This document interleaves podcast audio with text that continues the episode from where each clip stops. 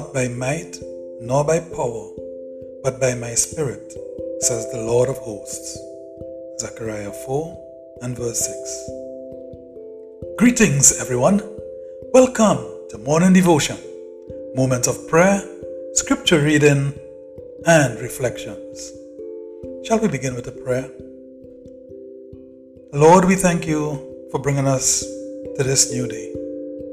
Guide and protect us in it, O Lord, we pray, that by your power we can be drawn closer to you, by your power and by our choice, our thoughts, our words, and our intentions even would be pleasing to fulfilling your will. We ask this through Christ our Lord. Amen. In our scripture reading today, we take uh, from uh, the Psalms. We will go to Psalm 109 and do verse 1. My God, whom I praise, do not remain silent. The word of the Lord. Yes, we praise you, Lord. My God, whom I praise, do not remain silent. And for reflection today, we think of those times when we feel that our prayers are not being answered and figure out that maybe there is a reason that with, within our reach, our grasp, our responsibility for that. Many times and many of our prayers we offer for ourselves and for our loved ones.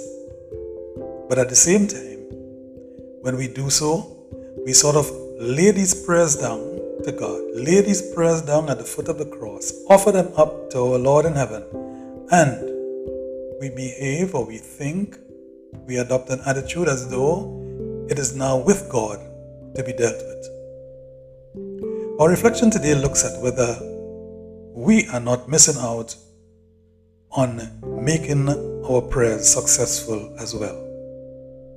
That our part must be done in order for prayers to bring us the results we asked for. I was told a story recently about a pastor who prayed in the morning for the protection of himself, his family, his congregation, and he asked for good health and all of that. Lovely prayer, strong prayer, highly spiritual prayer. And he was on his way to church that morning and uh, things happened and he ran late. And so, not wanting to arrive late, he had the family in the car, the children, and he nonetheless was driving on the border or on the brink of recklessly in order to arrive on time, he having left the house late. And so the story goes the question was really to his congregation if there is an accident in this case, what would we say about his prayer to God for protection on that day? a man of the cloth who was on his way to lead the worship on the Sabbath. So the story is bringing to us a reflection that for our own selves, that which we would have prayed for, is there an aspect or an element of its achievement that depends on us? What is our responsibility in God's delivery of what we requested? You can't pray for protection, but at the same time behave irresponsibly. This was the conclusion from that story. God does not expect us to be perfect. He knows that we are not pure. Yes, indeed. That's why He offered and sent to us His only Son for our sake and for our salvation. We rely on Him for that promise that He gave to us that believing on Christ, we will indeed get closer to Him and be on our way to a life of eternity with Him. But that means each day we have to live that way. And each prayer must be fulfilled also with that in mind.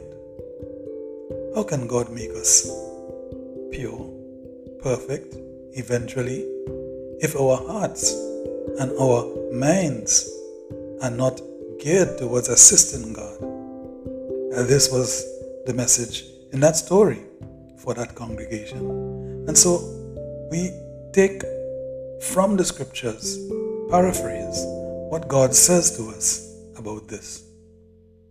Today, we go out knowing that God says, I see everything. And it's the loving, generous heart that captures my favor. Vain arguments and petty fights, those are foolish illustrations in the life of the person who believes as well as in the non believer. We are called to live in an attitude of calmness and harmony, to live in a relationship of tranquility and truthfulness with each other.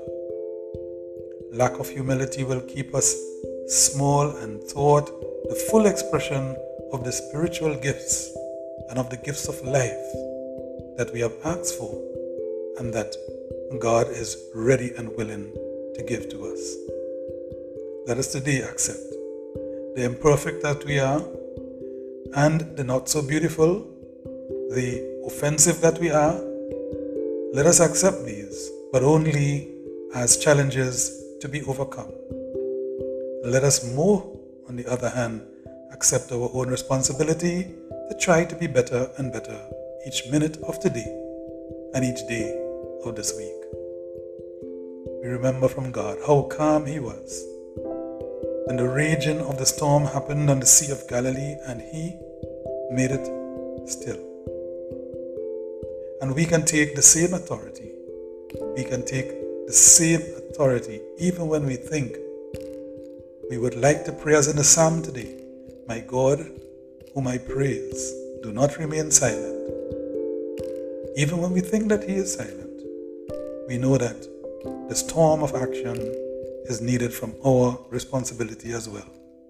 We too should be at peace, should be still, and give God His chance by the responsible way in which we play our part to fulfill the blessing that we have asked from Him.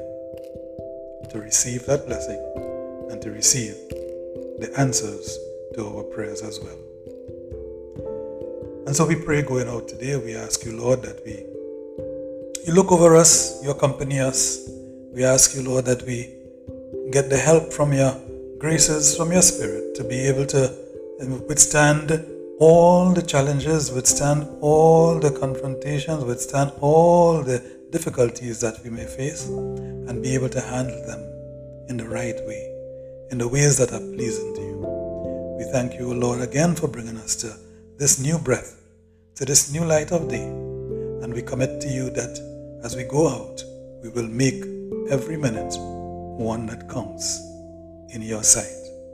In Jesus' name we pray. Amen.